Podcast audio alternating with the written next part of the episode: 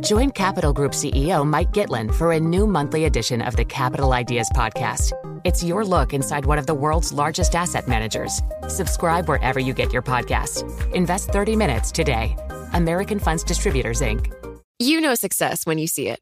Or you think you do. The people in the spotlight. But what about those small business masterminds who succeed at making their money work harder? They do that by having a business bank account with QuickBooks Money which now earns 5% annual percentage yield. Making your money work as hard as you do? That's how you business differently. Learn more about QuickBooks Money at quickbooks.com slash 5APY. Banking services provided by Green Dot Bank, member FDIC. Only funds and envelopes earn APY. APY can change at any time. It can be hard to see the challenges that people we work with every day are going through. I'm Holly Robinson Peete. Join us on The Visibility Gap, a new podcast presented by Cigna Healthcare. Download it wherever you get your podcasts.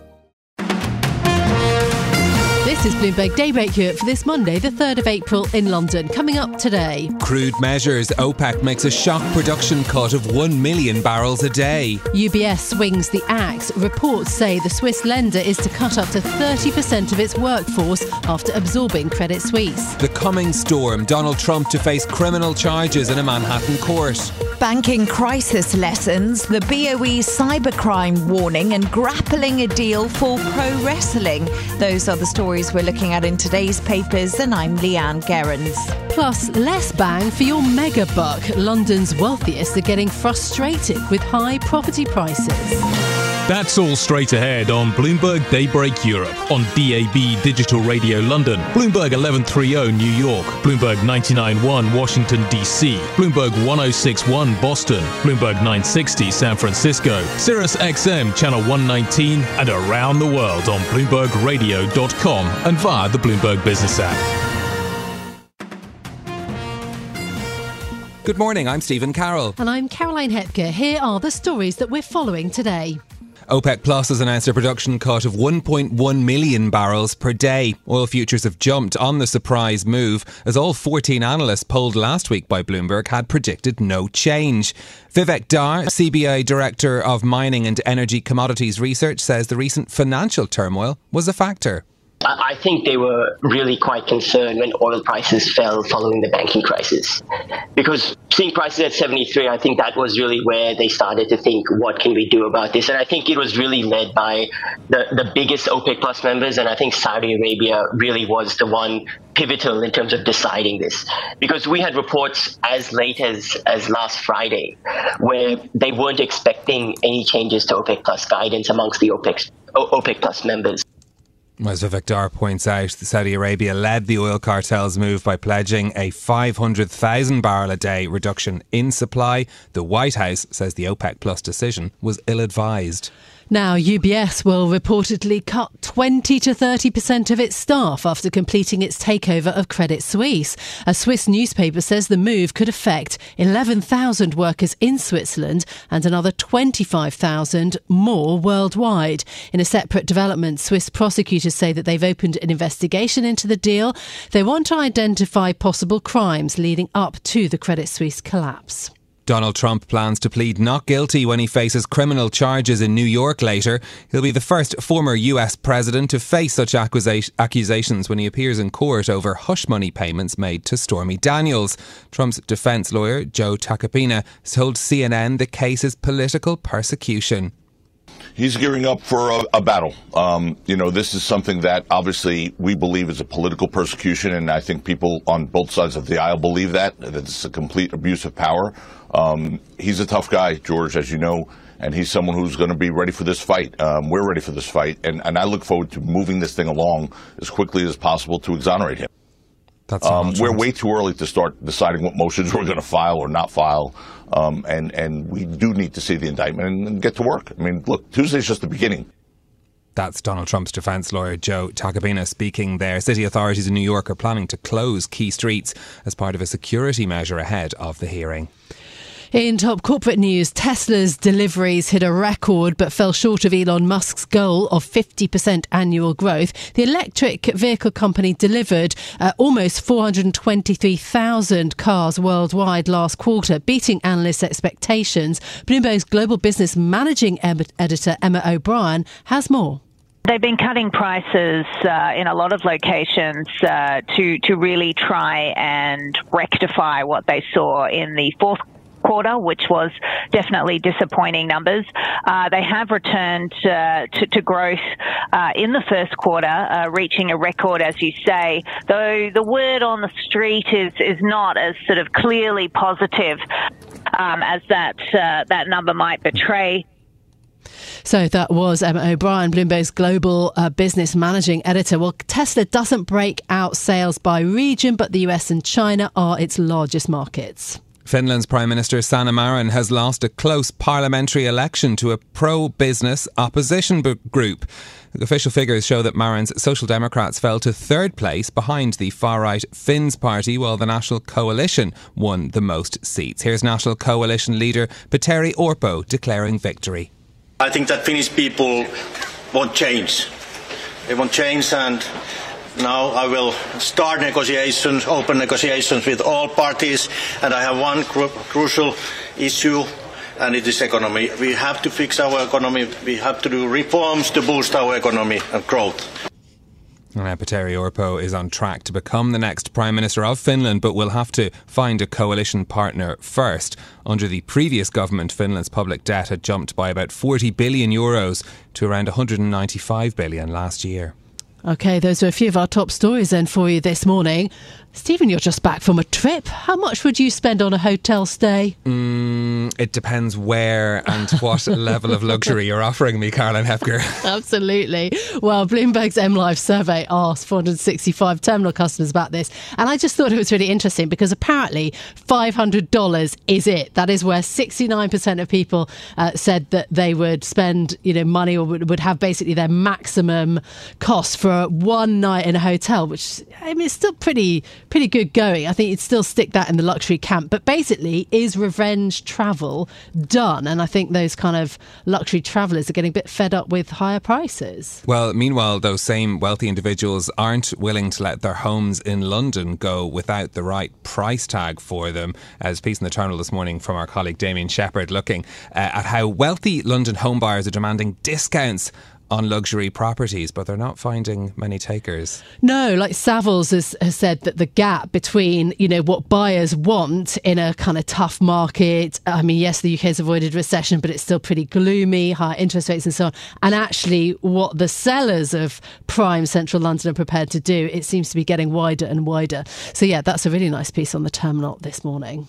Well, let's turn back to the main news that is moving markets this morning, and that supply oil uh, surprise rather oil supply cut from OPEC plus 1.1 million barrels a day starting from next month. That'll grow to 1.6 million from July uh, when Russia also takes part in this reduction in the supply. It's a new risk for the global economy. Oil futures soaring as much as eight percent. Uh, WTI and Brent trading about five percent higher this hour. Uh, let's speak to our oil markets reporter Alex Longley for more on this story. Alex. Great to have you with us. So, Saudi Arabia and Russia, big participants in this, they're both pledging to cut half a million barrels. But even as late as Friday, we were hearing from OPEC Plus delegates that there would be no change. How big a surprise is this? I, I, think it's clearly wrong for a lot of people in the market, both on the analyst side and the trading side. And, and there's a few things to keep in mind here. Um, in perhaps some of the earlier days of Prince Abdulaziz's role as Saudi energy minister, he, one of his more famous quotes was that he wanted people who were shorting the oil market to be ouching like hell. Um, we, have had a pretty long period of volatility in the oil market, but not that frequent periods where, or not many frequent periods, sorry, I should say, where people have been betting against oil. And in the last few weeks, we've finally started to see that come back with kind of fear of bank contagion and, and wider concerns about a global slowdown. Um, and if you look at the positions for, for short shorts in the oil market, they're about the highest they were since Prince Abdulaziz first made those comments. So I think this is a reminder that he wants to to sort of steer people away from betting against crude, and and also it, it's also a reminder of of the economic conditions we find ourselves in. This is this is Saudi Arabia and its OPEC allies protecting against the risk of lower prices from any slowdown in global growth and fortifying the market around eighty dollars a barrel. Alex, this is having a widespread impact, though, across asset classes. How much does this add to global inflationary pressures? Potentially hugely. I mean, much will still depend on the path for prices for the coming weeks and for the rest of the year. I mean, if we do get that big global slowdown and, and we get a really meaningful deceleration in demand, obviously some of the price impact is tempered. But I mean, if you just look at prices this morning, right, we've got headline crude prices up, uh, you know, 8% at the highs for the day, but, but US gasoline futures were also up the best part of 5% this morning. So even overnight, you're seeing a huge increase in, in, in potentially in retail fuel prices once that filters through to, to the rack prices in, say, the US, for example. Um, so clearly, there's a huge inflationary impact that could potentially come from this. But I think in terms of the meaningful part of that and how long it will last, the jury's still out, and we need to see how the demand equation plays out uh, as global growth sort of sets its course over the next few weeks and months. Yeah, because I mean, we've already had changes to the crude oil forecast prices from some of the big names. Goldman, for example, raising their forecast to $95 for this year. The overall analyst forecast is $80 uh, for the year. WTI, of course, now already reaching that, just uh, just under that at the moment. What sort of, you know, what are the factors we need to watch for when it comes to the trajectory for prices from here? Well, I think a lot of these are also key motivations behind the decision. I mean, generally speaking, there's been a consensus view that the oil market's looking pretty bullish in the second half of the year. But I think over the last few weeks, the oil bears have started to talk a little bit more loudly about the reasons that might not be the case. The IEA's got a huge demand uptick from the first to the final quarter of this year. They've got a big drop in Russian output, which hasn't really shown any signs of happening um, or any meaningful signs of happening in the way people thought it would since since sanctions have taken effect. So I think the trajectory for demand, and that's obviously inextricably linked with both China's reopening and the path of the global economy, and the trajectory of Russian output as sanctions kind of continue to bite over that period, will, will be the key things that determine whether that um, whether that inventory draw that's expected over the next few months comes to fruition. And I think again, these cuts really are designed to underscore that that, that bullish second half of the year isn't isn't put at risk by a, a weaker global econo- global economy. Okay, Alex, thank you so much for being with us. Really interesting breakdown then of what the OPEC Plus cut means uh, to the world. Our oil markets reporter, Alex Longley. Coming up next, we'll be looking at banking crisis lessons, the BOE's cybercrime warning, and grappling a deal for pro wrestling. The Capital Ideas podcast now has a new monthly edition hosted by Capital Group CEO Mike Gitlin. Investment professionals reveal their best mentors, how they find their next great idea, and a few funny stories. Subscribe wherever you get your podcasts. American Funds Distributors, Inc. Success is more than a destination, it's a path you take one step at a time. It's dedication, it's fortitude, and it's the work, passion, and grit inside of us that comes before all recognition. That's what Stifel has been doing for over 130 years, and it's why Stifel is one of the fastest growing wealth management firms in the country. And Stifel goes beyond traditional wealth management to offer you a full suite of banking services, direct access to one of the industry's largest equity research franchises, and a leading middle market investment bank. Quietly, yet strategically, Stifel has built a company and culture unlike any firm on Wall Street. Because success is the drive it takes to keep pushing.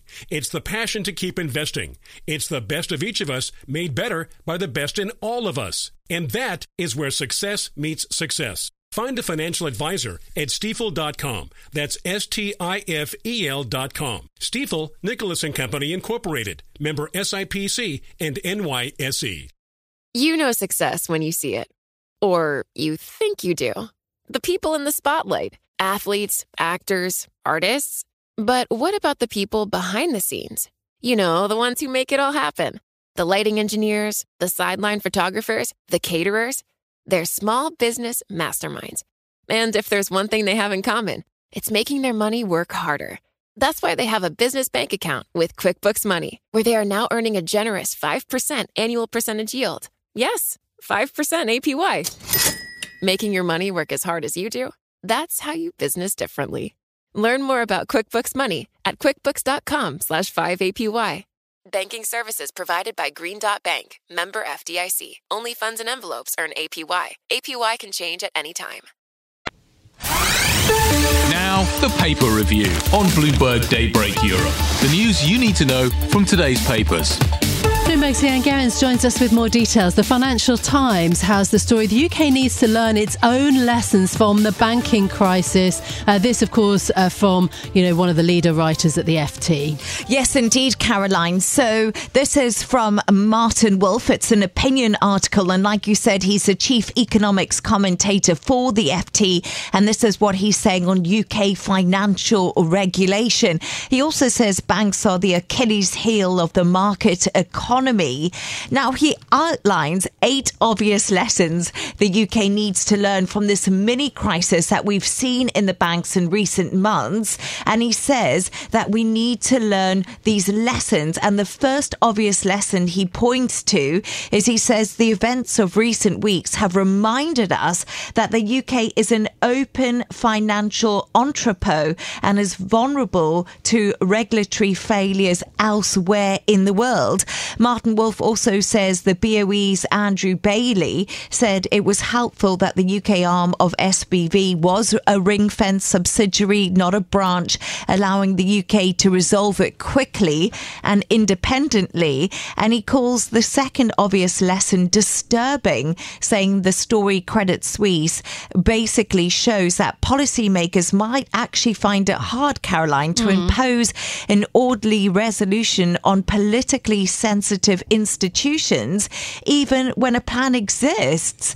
And he says the pressure of deregulation is really gaining ground here in the UK. But he's saying this well crisis should make deregulation less appealing. Yes, I mean, he was pointing to the sort of last 18 months to two years, I think, of the Conservative government. But I mean, given given the crisis of SVB, that, that talk has surely got to go, you know, on the back burner. But what he's also saying, Caroline, is that basically in the US in 2019, there was deregulation of smaller banks, mm. which did contribute to this recent crisis.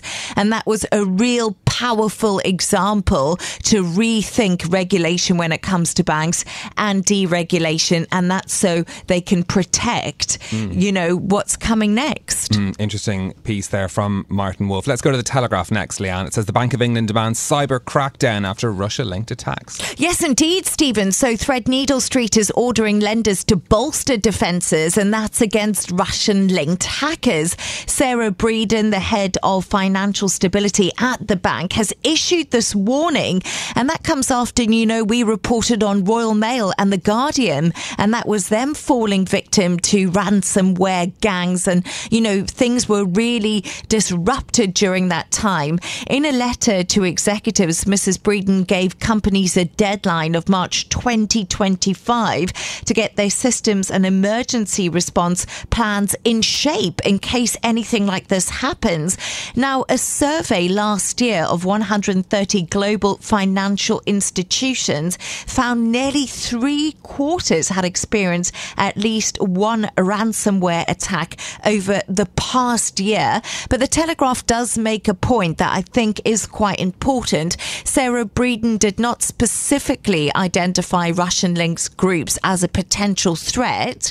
However, researchers are warning that the deterioration of relations between Moscow and the world in many ways has significantly increased the risks that we are seeing when it comes to ransomware gangs. Yeah, although it's kind of easy to pin it all on Russia, isn't it? I mean, the ransomware gangs are, uh, we know are often not always state linked. Mm. They can be kind of independent uh, and looking for, for a cash win, I suppose. And um, just last year, slightly more, well, is this a lighter note? The Wall Street Journal WWE nears sale to UFC's Endeavor Group, the headline. Yes, that is the headline. So Endeavor Group is the parent company of UFC, and it's said to be nearing this deal to acquire WWE. And this is according to the Wall Street Journal. Mm. But Blue Bloomberg did really great reporting on the story. And I just want to tell you, it's actually the fifth red story on the terminal. So if you want to have a look at it, go ahead. It's gaining loads of traction. And Bloomberg reported back in February that WWE's executive chairman was looking to get a $9 billion amount billion for the company. Wow, it's absolutely okay. huge. Mm. But one thing we have to remember is this is not just sport, it's sport and entertainment. And thousands and thousands of people are go to things like wrestling isn't real. It's, well, when I found that out, I was very emotional because I felt like it was real. But WrestleMania honestly attracts just thousands of fans. I can't tell you how popular it is. Mm. So here we go, guys. This could be a big deal for sport. And like I said, according to sources, the entertainment conglomerate could announce this deal as soon as today. So this could be imminent. And for everyone listening, wrestling fans, it's partly real. This is Bloomberg Daybreak Europe, your morning brief on the stories making news from London to Wall Street and beyond. Look for us on your podcast feed every morning on Apple, Spotify, and anywhere else you get your podcasts. You can also listen live each morning on London DAB Radio, the Bloomberg Business app, and Bloomberg.com. Our flagship New York station is also available on your Amazon Alexa devices. Just say, Alexa, play Bloomberg 1130. I'm Caroline Hepker. And I'm Stephen Carroll. Join us again tomorrow morning for all the news you need to start your day, right here on Bloomberg Daybreak Europe.